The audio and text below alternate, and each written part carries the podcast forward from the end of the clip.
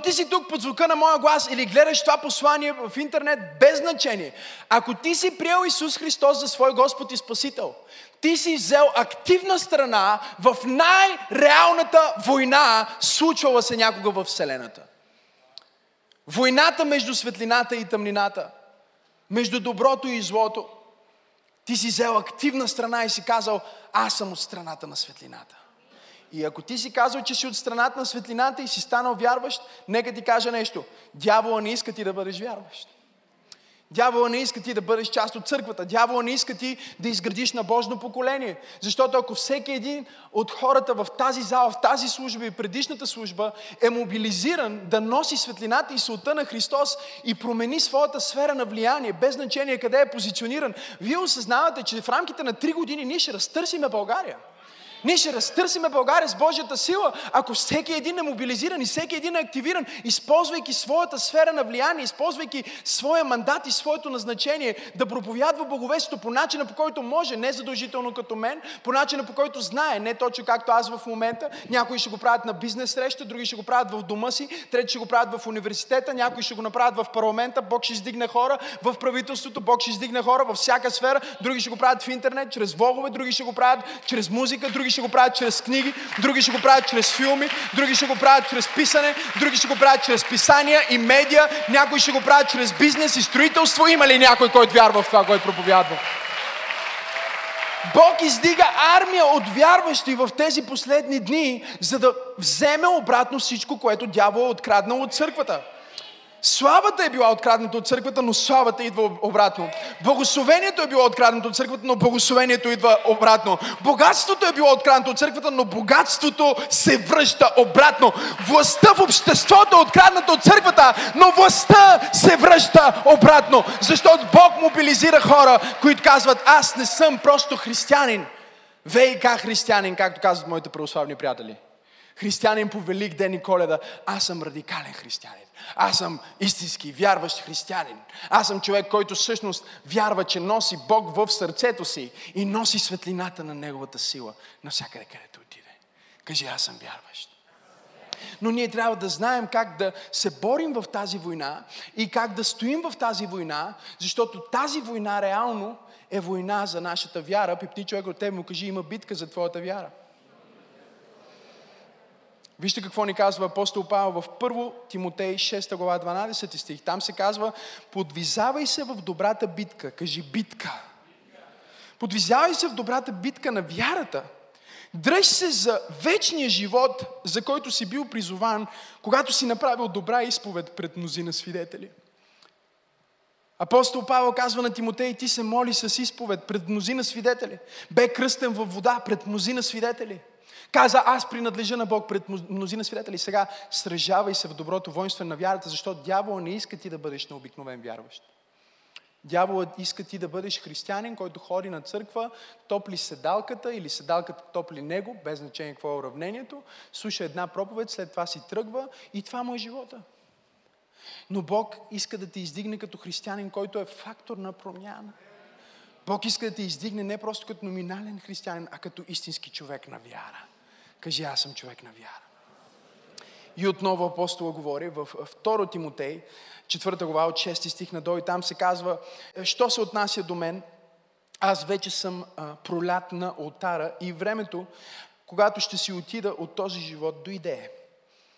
Воювах в добрата борба, кажи воювах. Финиширах в състезанието, кажи финиширах.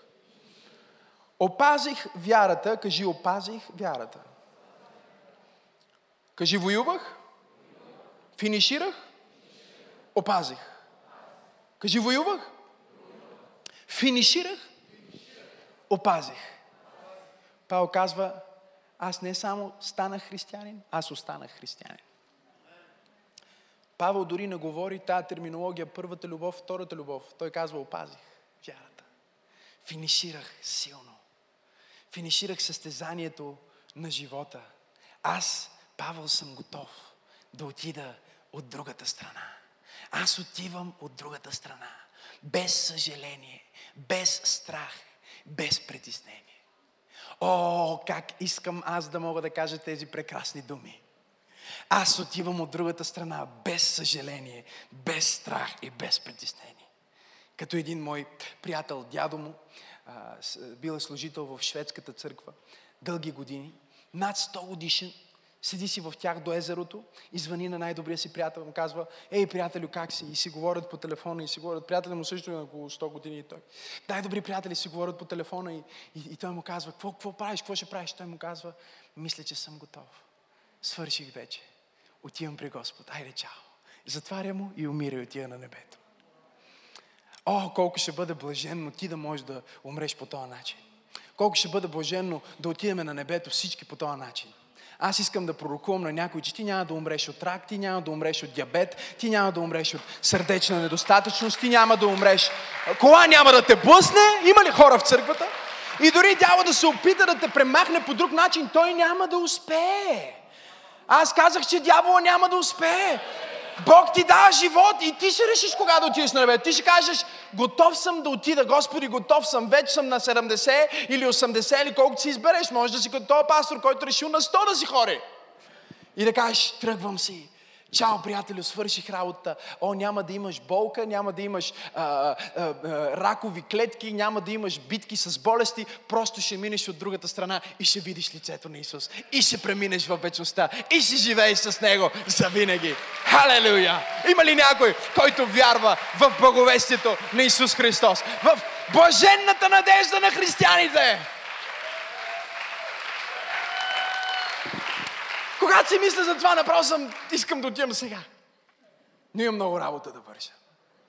Кажи назначение. Казва, воювах, кажи воювах. Финиширах, кажи финиширах.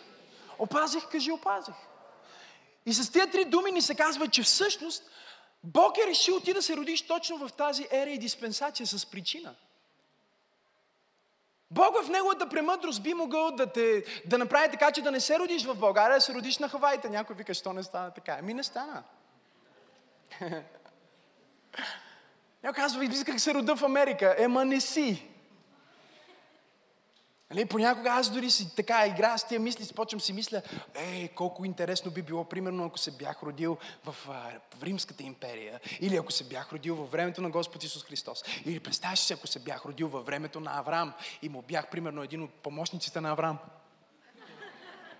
Мисля си понякога за тия неща и когато си мисля за това, понякога мисля за бъдещето и си казвам, какво ако се бях родил в 2100-та година? Сигурно щяхме проповядваме на Марс вече. Ще проповядваме на Марс. Какви ли не неща, съвсем друго. Нали, наживо ще бъде с холограма. Докато свят светува, има проповедници. Нали осъзнавате това? Докато свят светува, има църкви.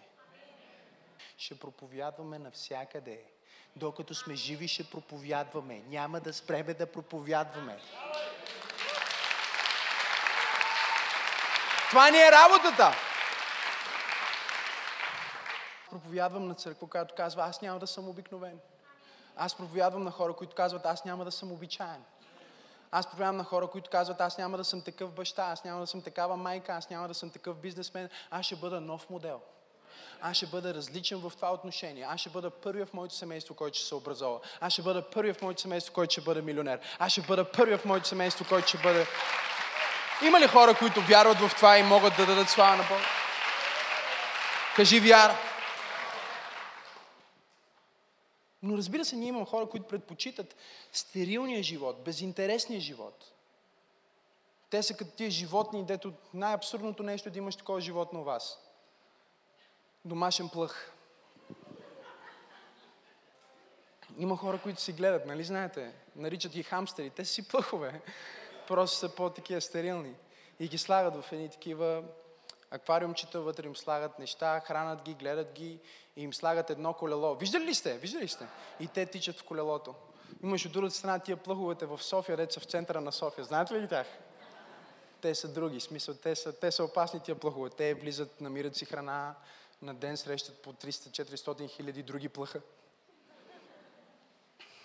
Огромни фамилии. Говориме за смисъл подземната мафия намират кашкавала, почват крадат от вас, а въобще страшни са плъховете. Се чуда, някои хора си гледат домашни плъхове. За какво си гледаш? Хам, хамстери ги наричат. И ги гледат, хранят ги, докато някой не влезе да тръс, тръсне вратата по-силно и умират. Те от шок могат да умрат. Знаете ли за това? Ние има християни, които са като хамстери. А? Знаете ли ги тия християни? Те цял живот ходят на църква в това колело, тичат вътре, но никъде не стигат. Нали? Цял живот слушат проповед след проповед. Имаме такива домашни християни. Те си стоят, храната им пада там, имат един къп комер, ходят, пият там. Пускат си хваление по интернет.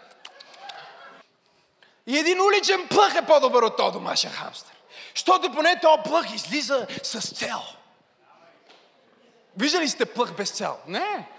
Всеки плъх се движи с цел. Отива на някъде. Търси нещо, храна, ала, бала, търси нещо да намери. Да промени живот на семейството си. И накрая, докато отива да намери храна за децата си, го хваща капана и го убиват. Умира и всички плъхове събират 300-400 хиляди плъха, реват. Казват, той беше велик. Петко, помните ли, когато донес това синьо сирене? От лозенец чак. Невероятно, да. Не, не, аз помня къшкавала, слава на Бога, не, какво ще правим без него? Реват. А като умре хамстера ти, никой не плаче за него. Другите хамстери дори не знаят, че съществува това хамстер. Ако има хора, които обичат хамстери в църквата, първата точка от моята проповед вече се изпълни. Обиди някой в църква пробуждане. Това е всяка неделя. Сега идвам втората точка. Насърчи някой в църква пробуждане.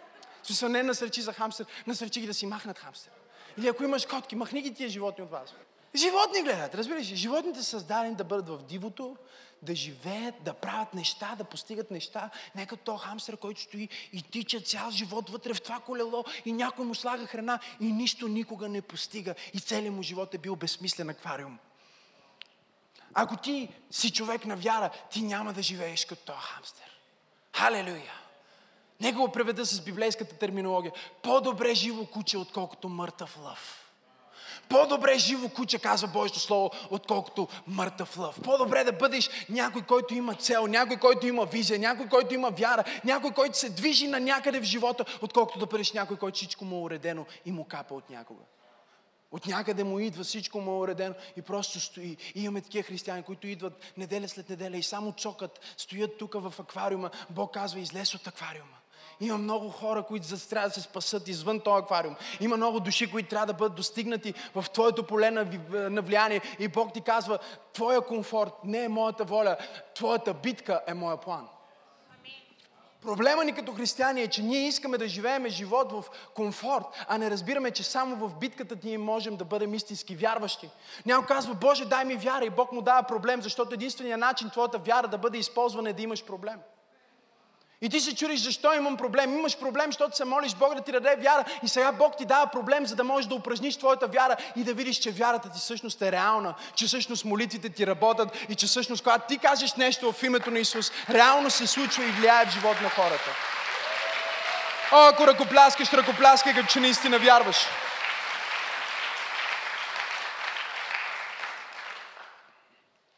Воювах означава, че има врагове. Има три основни проблема. Има три основни врага на вярата. И ако вие си водите записки, може да кръстите тази проповед, защото сега започва. Врагове на вярата. Кажи врагове на вярата. Нека само да ви открехна нещо, още преди да влезна с първия враг на вярата. Не са хора. Много хора си мислят, че враговете на вярата са гейовете, враговете на вярата са а, политиците, а, враговете на вярата са а, а, човека, който те е засякал на улицата, развалил ти е мира. Нали, враговете на вярата са хората, които не са свидетели. Не, не, не. Враговете на вярата не са хора. Библията ни казва, че ние не воюваме срещу плът и кръв. Когато ти видиш човек, трябва да разбереш, че има духовна сила зад този човек. И проблема ни е, че ние се опитваме да се занимаваме с хората и да промениме хората, преди да сме отрязали силата, която ги контролира. Хората са кукли на конци, които са контролирани или от Божията сила, или от лукавия. И няма нищо по средата. И ако ние осъзнаем по този начин нещата, ние ще знаем, че всъщност, ако ние влезнем първо в молитва, И от молитва ние имаме нашата отправна точка към проблема и не демонизираме човека, а демонизираме демона. Не знам дали има хора в църквата. Разбираме, че истинския проблем е отзад, разбираме, че има духовна ситуация и гледаме нещата като духовни и разбираме, че истинския враг на вярата дори не са хора и дори не са чак толкова демоните, защото знаете ли какво казва Библията? Библията казва, че и демоните вярват. Да. Нека ви кажа една лоша новина. Има демони, които вярват повече в Исус, отколкото християните. Всички религиозни ще откачат на това, но е факт. Защото демоните са убедени, че Исус Христос е Господ и те треперят всеки път, когато името му е казано. А християните са убедени, че Исус Христос е Господ, обаче ходят по 65 000 пъти до туалетната, когато името му се проповядва.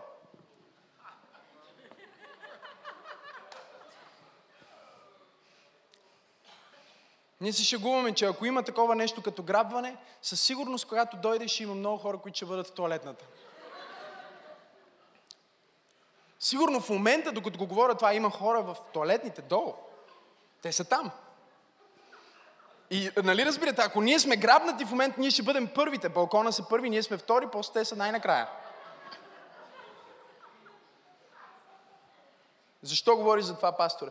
Говоря за това, защото е време ти да осъзнаеш като християнин, че ти имаш назначение от Бог. Бог е решил ти да се родиш точно в този период от времето. Святия Дух ме коригира всеки път, когато мечтая за друг период. И ми казва, Максим, не разбираш ли, че аз съм ти се доверил точно с този период? Аз съм ти се доверил да бъдеш роден точно тая година, точно в тая нация, точно с тия хора, защото съм вложил в теб специфичните инструменти, за да променя тая нация, да докосна тия хора, да обърна този квартал, да обърна този народ и да ги, да ги срещна.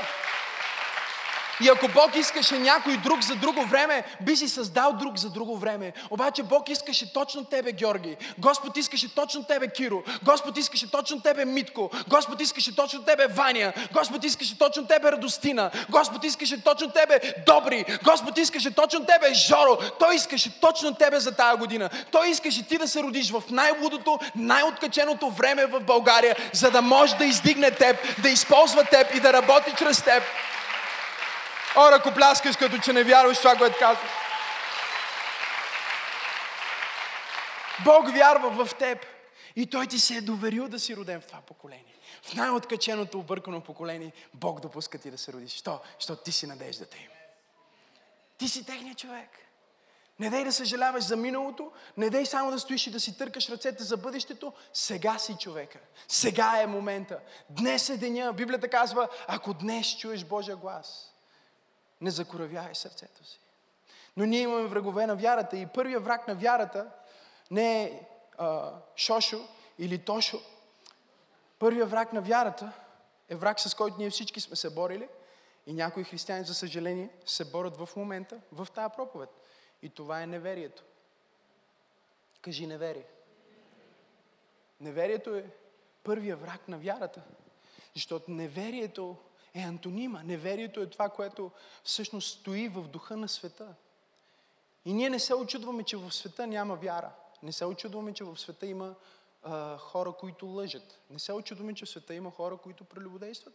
И не се очудваме, че в света хората живеят по определен начин. И не само, че не се очудваме, а не, не ги съдиме.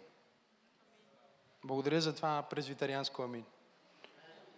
Не ги съдиме, защото те нямат това, което ти имаш че да очакваш те да бъдат различни, както ти трябва да бъдеш различен. Те не са им, те, на тях не им е бита противотровът. Те не са приели Исус Христос.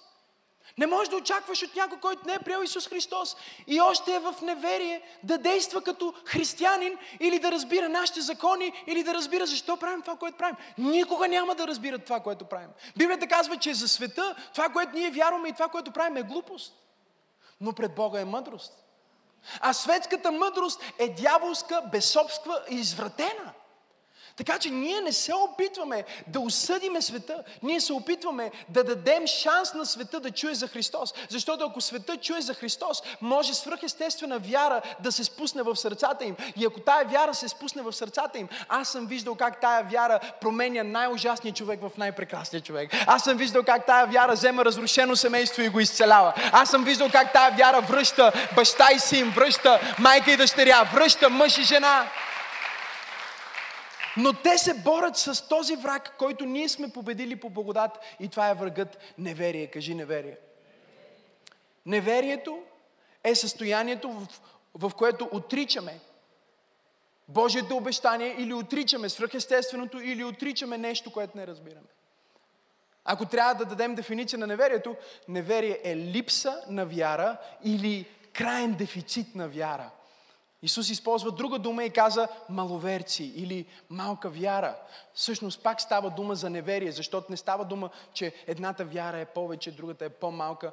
Не е важно количеството, а е важно качеството на вярата. Дали е жива, дали е от Бога и дали е в Бога, или е суеверна и е мъртва и религиозна. Така че когато Исус им казваше малка вяра, всъщност ние може да разберем това като неверие.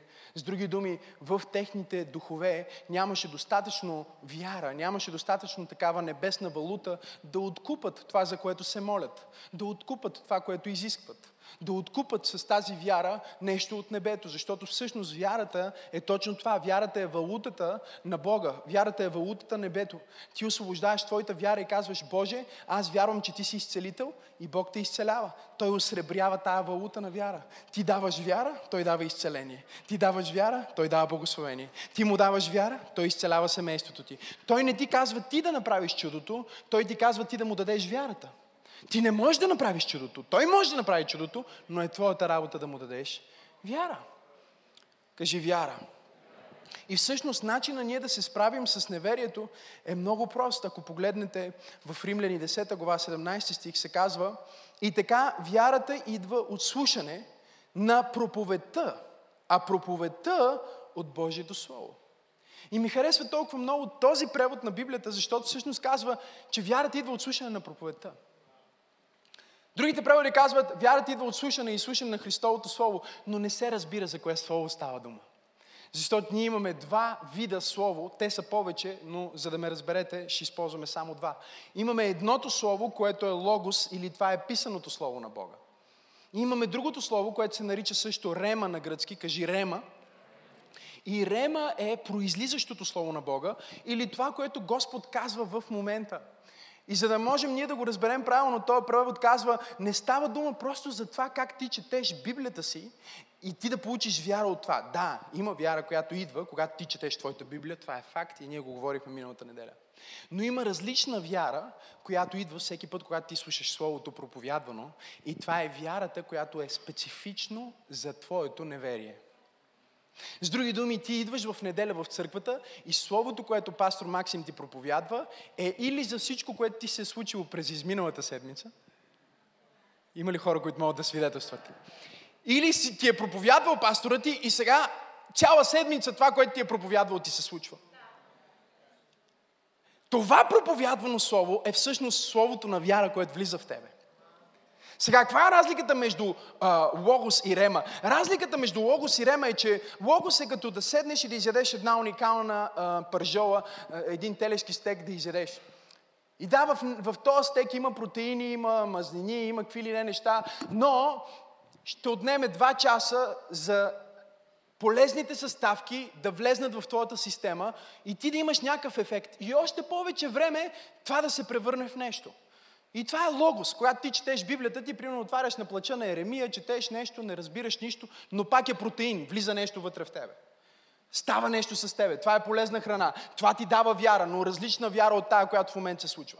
Когато ти дойдеш в църква, пробуждане на служба и слушаш това слово, което е рема слово, вярата идва от слушане на проповедта. Всъщност това е като да отидеш при специалиста, при лекара, който ти казва, ти имаш нужда точно от такава инжекция. И идваш в тази служба и Святия Дух ме е подготвил, защото аз съм се молил за тебе в понеделник, хоратайствал съм за тебе във вторник, а, хвалил съм Бог за твоето семейство в сряда, търсил съм Бог за Словото, което ти проповядвам в четвъртък, молил съм се и съм плакал за тебе в петък, срещнал съм се с някой от вас в събота и в неделя аз съм тук, за да дам това, което Бог ми е казал. И това не е като някаква пържола, това е като инжекция на Святия Дух директно в вената ти. Идва Слово на вяра, което ти дава вяра за твоята ситуация, за твоя проблем. Точно сега, не утре. Не мога да чакам още два часа с тази болест. Не мога да чакам още три дена с този проблем. Не мога да чакам още 4 години с този проблем. Сега имам нужда от вяра за разрешението на тази ситуация. Затова аз не вярвам във всички тия домашни християни хамстери. Защото те слушат слово, но те стоят примерно и цокат Джойс Мар. И тичат там вътре. Сега Джойс Мар, респект. Бени, респект. Енджел, респект. Родни, респект. Хайди, респект. Който и да е, приятелите ми, респект. Но трябва да разбереш, че Господ, когато ти станеш част от местна църква, Господ дава на твоя пастор Словото, витамините, от които ти специфично ще се нуждаеш тази седмица. И ако ти не си вземеш твоите витамини, после имаш проблеми и се чудиш как да ги разрешиш, а пастора в неделя е разказал точно как да ги разрешиш. И затова е толкова важно Словото да се вселява вътре в тебе, да слушаш Словото, да слушаш проповедите, пак и пак и пак, защото тогава твоята вяра се изгражда за твоя живот. Специфично за твоите проблеми, специфично за твоя сезон, специфично за твоето изпитание, специфично за твоето семейство, специфично в България, специфично в София, специфично за твоите деца.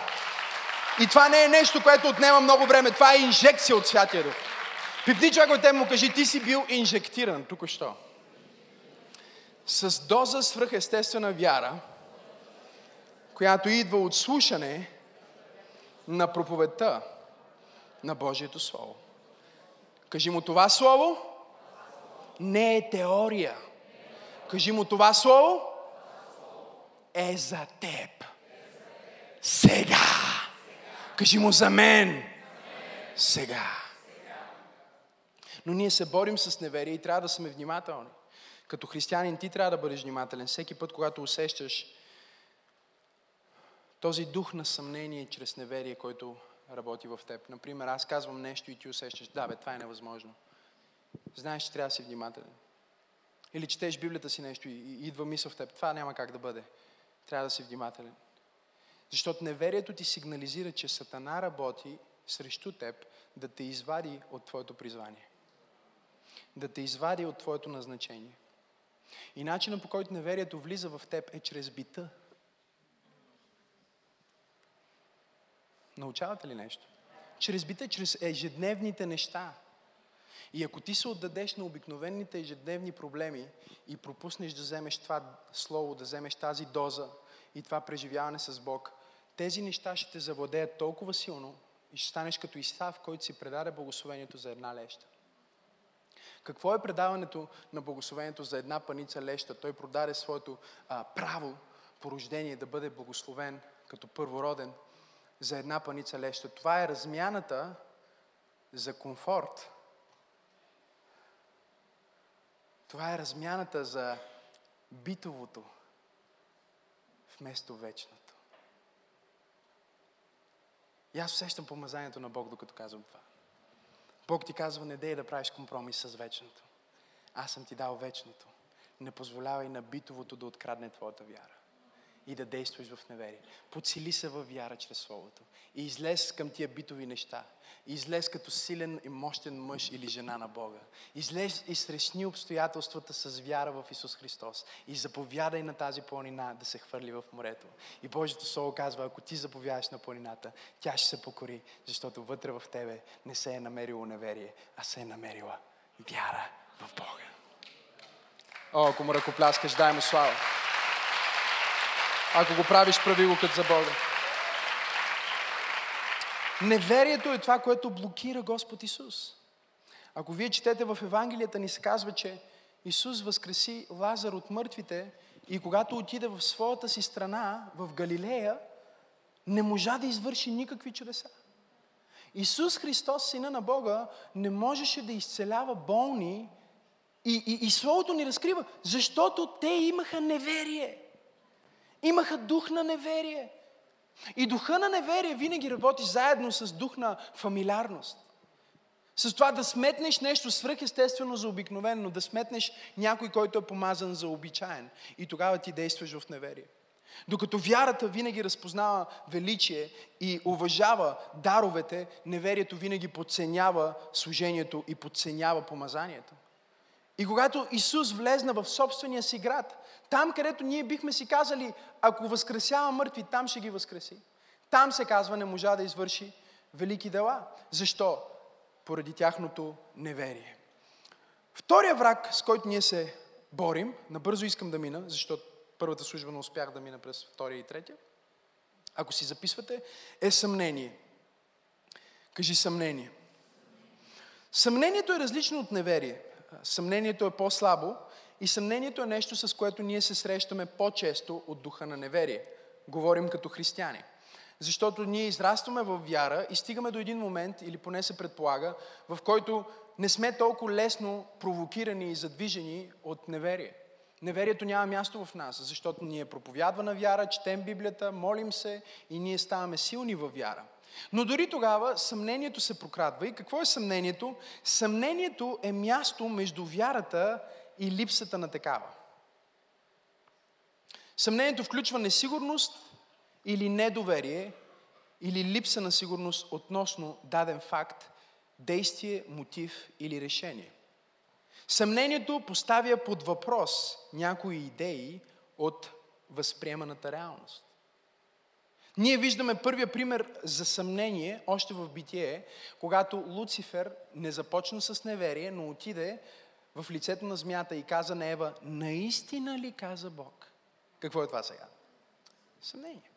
Тоест той не казва Бог не го е казал, не атакува директно Бог, не атакува директно Словото на Бог, а просто хвърля съмнение върху Словото на Бог. И когато това съмнение е хвърлено, опасността е тук ти да тръгнеш в посоката на размишление, вместо посоката на надежда. Тук ли сте? Защото всички ние имаме такива моменти, в които сме в съмнение или, нека го наречем с друга дума, имаме критично решение, мислене и не сме сигурни дали в тази посока или в другата посока. И тук има различни неща, които тежат. Едното нещо, което тежи, ни води към надежда обнадеждавани. Другото нещо ни води към неверие.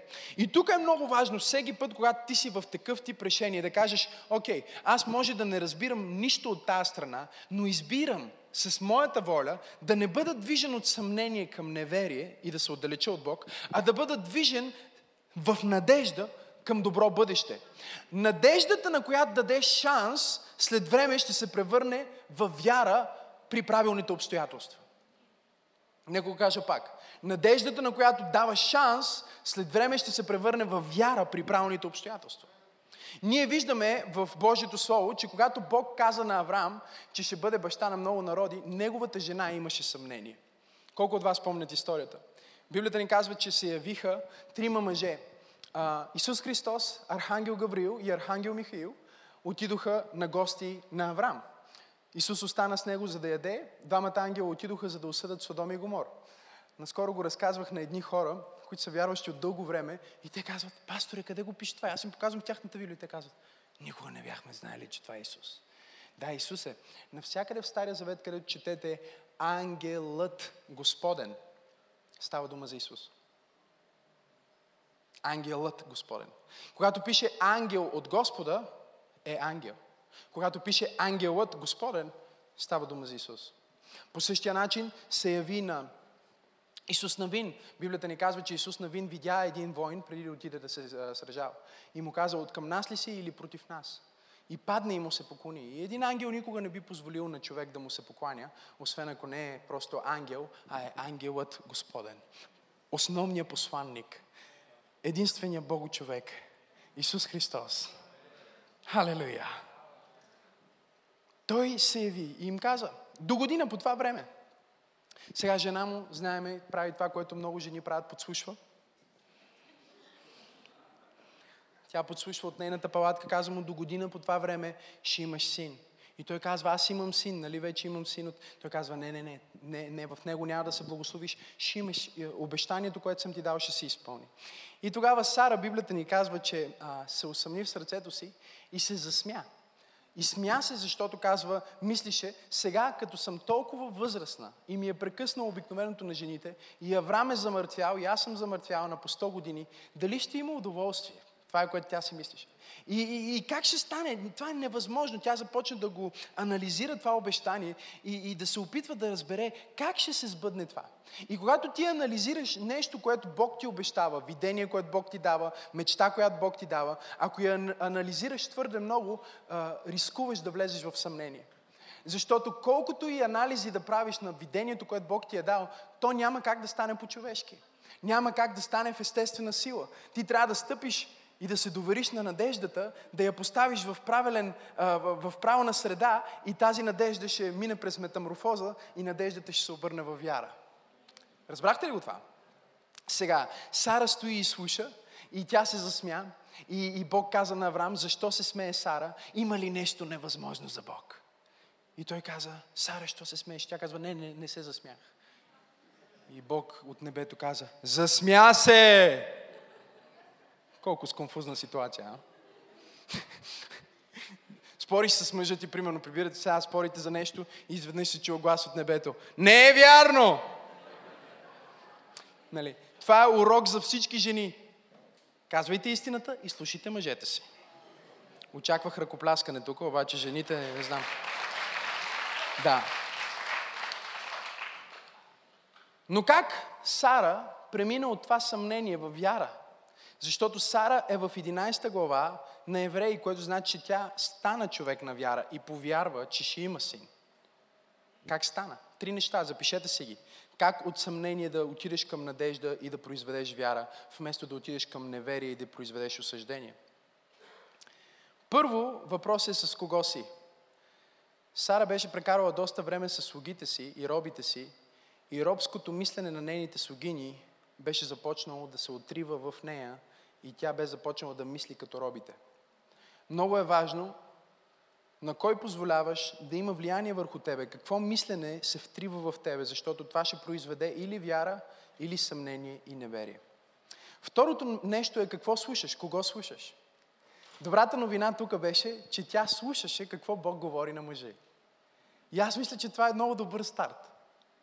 Защото тя беше в, неве, е, беше в съмнение заради а, това, че прекарваше време с слугините, но от другата страна тя слушаше какво се говори Авраам с Бог. И от това слово тя започна да произвежда надежда, да произвежда вяра. И третото нещо, разбира се, е за какво мислиш. Библията ни казва, че когато тя чу обещанието, тя започва да мисли, ще има ли удоволствие, а, как ще стане, а, ние не спим в една и съща палатка. Започна да си рецитира всичките и реални невъзможности. И това е което ти понякога правиш. Когато, например, мечтаеш да имаш тази къща, или мечтаеш да постигнеш това нещо в бизнеса ти, или мечтаеш да, да, да видиш семейството ти променено в някаква област. И както си го мечтаеш, изведнъж дяволът те вкарва в съмнение и започваш да го анализираш. Ама как ще стане това? Сега ние нямаме достатъчно пари, не можем да го направим това, а това няма как да стане. Ама той човек, той няма, той ще ми такова. Ама това не може, ама другото не може. И изведнъж, без да знаеш, дяволът те вкарва в съмнение и от съмнение те води към неверие. Ти трябва да прекъснеш това неверие и да кажеш, аз няма да анализирам, аз просто ще приема. Кажи, аз няма да анализирам, аз просто ще приемам. Чуй, ако си дошъл за анализ, ще си тръгнеш с анализ. Ако си дошъл за да критикуваш, ще си тръгнеш с критика от тук. Ако си дошъл да гледаш е, и, да говориш против мен, ще си тръгнеш и ще говориш против мен. Но ако си дошъл за да приемеш нещо от Бог, ще приемеш нещо от Бог. Ако си дошъл с вяра за изцеление, ще приемеш изцеление. Ако си дошъл за да бъдеш насърчен, ще бъдеш насърчен.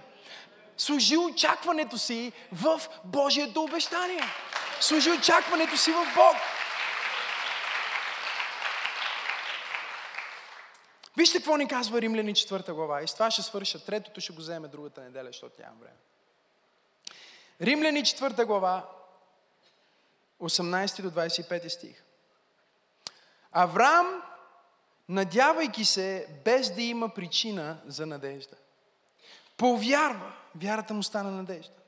За да стане отец на много народи, според реченото, толкова ще бъде твоето потомство. Без да отслабва във вяра, той си даваше сметка, че тялото му вече е замъртвяло, понеже бе около 100 години. Както бе замъртяла и Сарината отроба, обаче относно обещанието на Бог – не се осъмни чрез неверие, но се закрепи във вярата и отдаде слава на Бога.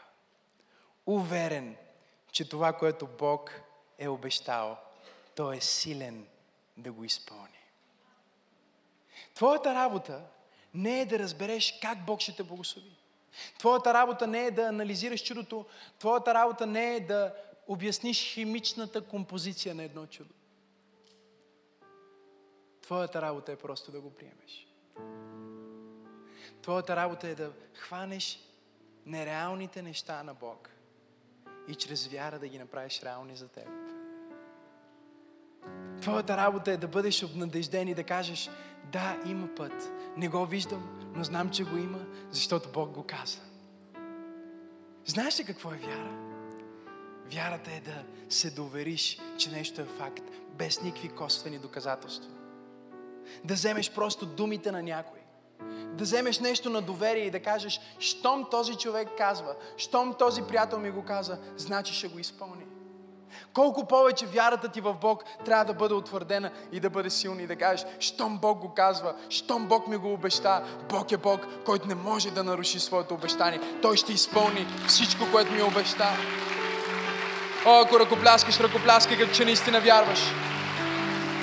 Ръкопляскай, като че Бог е Бог на невъзможното. Има ли нещо невъзможно? Представяте ли си Авраам и Сара притеснени в съмнение? Авраам се опитва да бъде в надежда, обаче жена му му се смее. И Бог казва, има ли нещо невъзможно за мен?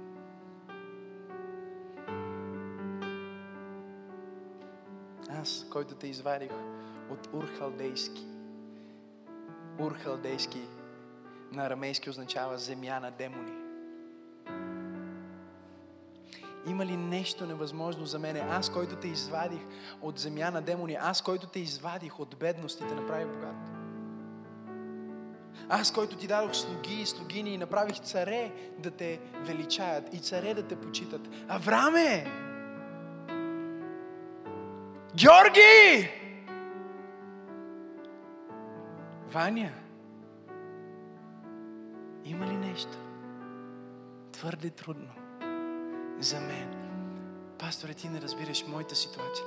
Има ли нещо твърде трудно за мен? Пасторе, това никой никога не го е правил. Има ли нещо твърде трудно за? Пасторе, цялото ми семейство ми се смее. Мисля, че съм луд, защото вярвам. Има ли нещо невъзможно за мен? Не. Аз съм същия. Вчера, днес и завинаги. Аз съм Бог, който възкресява и Бог, който дава живот. Аз съм Бог, който изцелява и Бог, който дава здраве. Аз съм Бог на първия, втория, третия, четвъртия, петия, шестия, седмия и 106-я шанс. Аз съм верен. И вярата не е само вяра в Божието Слово, но е вяра в Божия характер. Това е силно, защото вярата в Словото се покорява. Бог каза на Авраам, жертва и сина си. И той отиде да го жертва. Но вярата в Божия характер му казва, той може да възкресява мъртвите.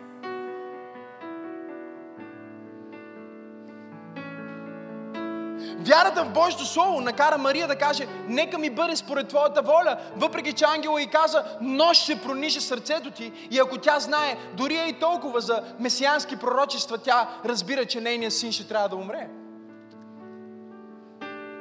И вярата и в Словото я кара да се покори на обещанието, но вярата и в Божия характер я кара да отиде на гроба на третия ден, за да види отваления камък и да чуе, няма го тук, защото възкръсна от мъртвите. Той възкръсна, Той е жив, Той не е тук.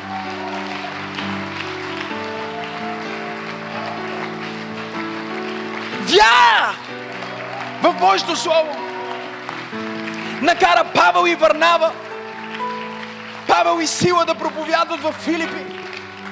И когато те отидоха в Филипи, защото имаха вяра в Божието Слово и се покориха, бяха бити и вкарани в затвора.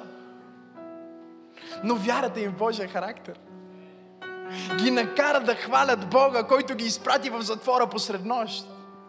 И небесни ангели започнаха да държат ритъм на тяхното хваление. И Божието Слово ни казва, че оковите на всички затворници паднаха и вратите им се отвориха. Вяра в Божието Слово бе това, което накара евангелист Йоанн да проповядва без да се страхува от това, че всички апостоли, с които той е служил на Христос, са мъчени и убити. И сега той последния оцелял апостол. Заради вяра в Словото е заточен на остров Патмос. Но заради вяра в Божия характер, в Господния ден, Библията казва, когато бях в молитва в Господния ден, което е неделя, честито същия ден. Казва, бях в молитва в Господния ден и чух глас зад мен. Като глас от много води. И като се обърнах, ето видях. Стоеше човек. Стоеше Господ. Стоеше еврейна, дърводелеца, възкръсналия. И очите му бяха като огнена пещ. Косата му беше като бял. Като бял сняг бяха косите му. И беше препасан. И паднах в краката му като мъртвец. Но той ме докосна и ми каза, не се страхувай. Аз съм Алфа и Омега. Началото и края. Мъртъв бях, но ето живея. Аз държа ключовете на гроба и смъртта и яда. И това, което ти казвам, напиши. Ние не сме християни, които вярват само в Библията. Ние сме християни, които вярват в характера на Бога. Ние вярваме, че Бог е любящ и Бог е добър. И дори когато с тези стихове и цялата ни човешка теология не можем да обясним най-ужасните трагедии и страдания, през които минават хората. Ние пак можем да кажем, заради Словото ще отстоя, но аз все още вярвам в Неговия характер. И Той все още е Бог, който върши чудеса. И Той ще направи чудо за мен. Благодарим ви, че гледахте това излъчване и че се присъединявате всяка неделя на живо. Ако искате да гледате повече от нашите видеа, абонирайте се за нашия канал. А пък ако това видео ви е докоснало и ви е харесало, споделете го с вашите приятели. Ако искате да се включите в това, което ние правим, може да дарите, като натиснете бутона Дари. Бъдете благословени